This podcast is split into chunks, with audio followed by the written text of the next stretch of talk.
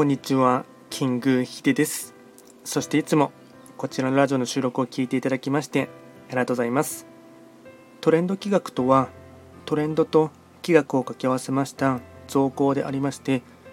主には旧世企画とトレンド、流行、社会情勢なんかを交えながら、毎月定期的にですね、運勢とか開運行動なんかについて簡単にお話をしております。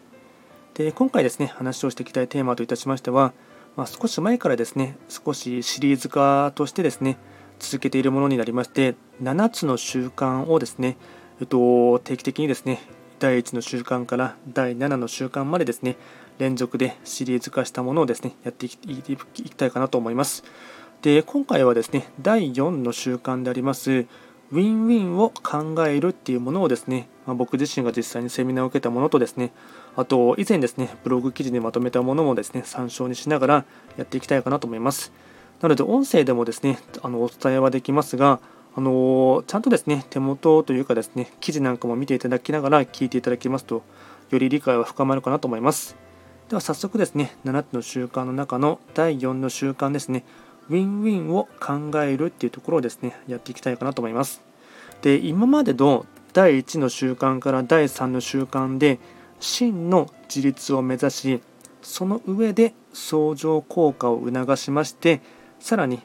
上の段階のですね、公的成功への階段を上っていくっていうですね、プロセスになります。で、私的成功から公的成功へ一つですね、えっと、著者のですね、スティーブン・ R・ コビー博士のですね、言葉を引用したいかなと思います。私的成功は公的成功に先立たなければならない。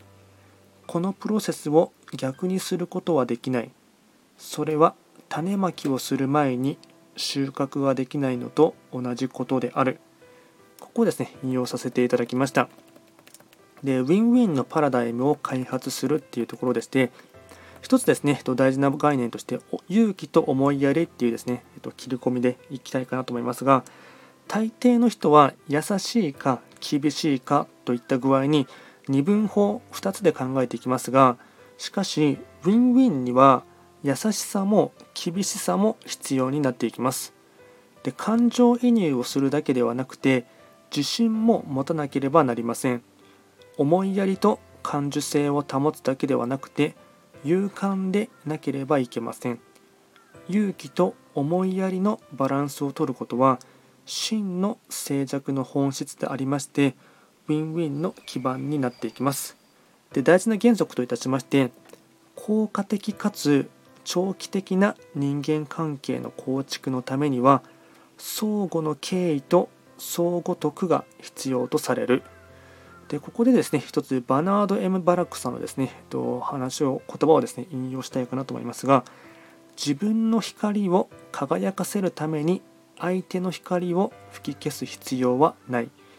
続いてウィンウィンの関係を築くっていうところにですね移っていきたいかなと思いますがウィンウィンの関係を築くにあたりましてはまず自分自身が自立しており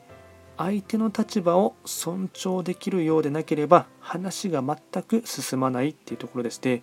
で自立した人同士の人間関係の構築パターンを理解すると今までの自分の行動と照らし合わせることによってどんな点が至らないかっていうところもですね、まあ、新たな気づきとしてあるかと思います。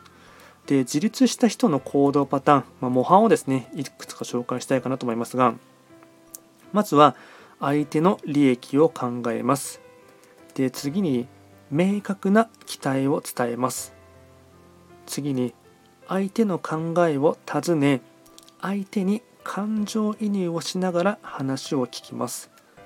続いて的確に適切な時に誠実にコミュニケーションをとります。続いて敬意を持って相手を思い相手のニーズに応えます。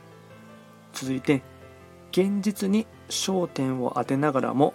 改善のために建設的なフィードバックを行います。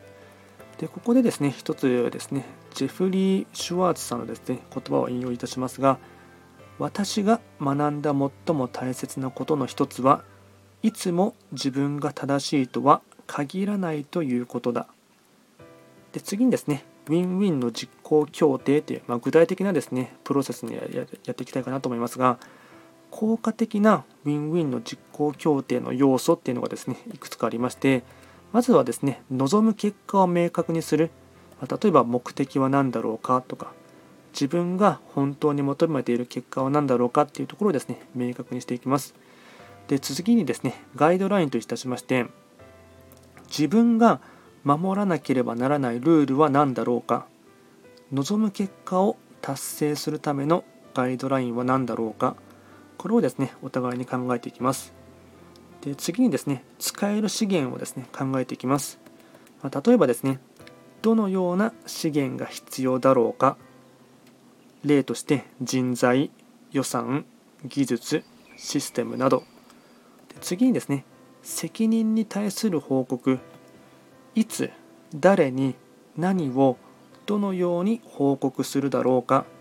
また進捗状況はどのように測るのか？で続いてですね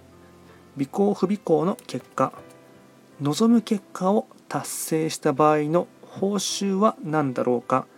また達成しなかった場合はどのような結果になるだろうか？まとめていきますとこの第4の習慣のポイントは勝ち負け得か損か強いか弱いかこういった二分法で考えるのではなくて世の中には他の人と分かち合えることがあるっていうことをですね。正しく理解することになります、まあ、要はですね欠乏マインド、まあ、貧乏マインドではなくて豊かさマインドを持つ習慣を身につけることがとても大事になってきます。そしてこれは人間関係を構築する基盤になります。で自分が持っている知識や知恵や資源などを奪い合うのではなくてお互いに協力をして広めていくというですね考え方パラダイムになっていきます、まあ、簡単に言ってしまえばですね個人プレーで頑張るのではなくてチームとしていかに協力するか育むかっていうところになります、まあ、これはなかなかですねまあ、今までの日本の義務教育のですね中ではですね育成されなかったですね、まあ、考え方かなとは思います。まあ、ただこれはですね、えっとまあ、いわゆるスポーツプレーですね、部活動なんかは例外にはなるかなと思いますが、で全てを点数化されて順位をつけて競争精神を煽り、ま、お互いにですね協力してより良いものを作ったりするっていうですねシステムとは若干反対なことかなと思います。